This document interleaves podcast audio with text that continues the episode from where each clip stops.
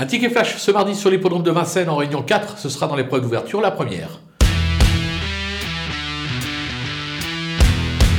On va racheter en confiance le numéro 15, euh, Giletti euh, Griff, euh, qui a fait la faute. On se demande pourquoi, le dernier coup, alors qu'elle était encore bien en course.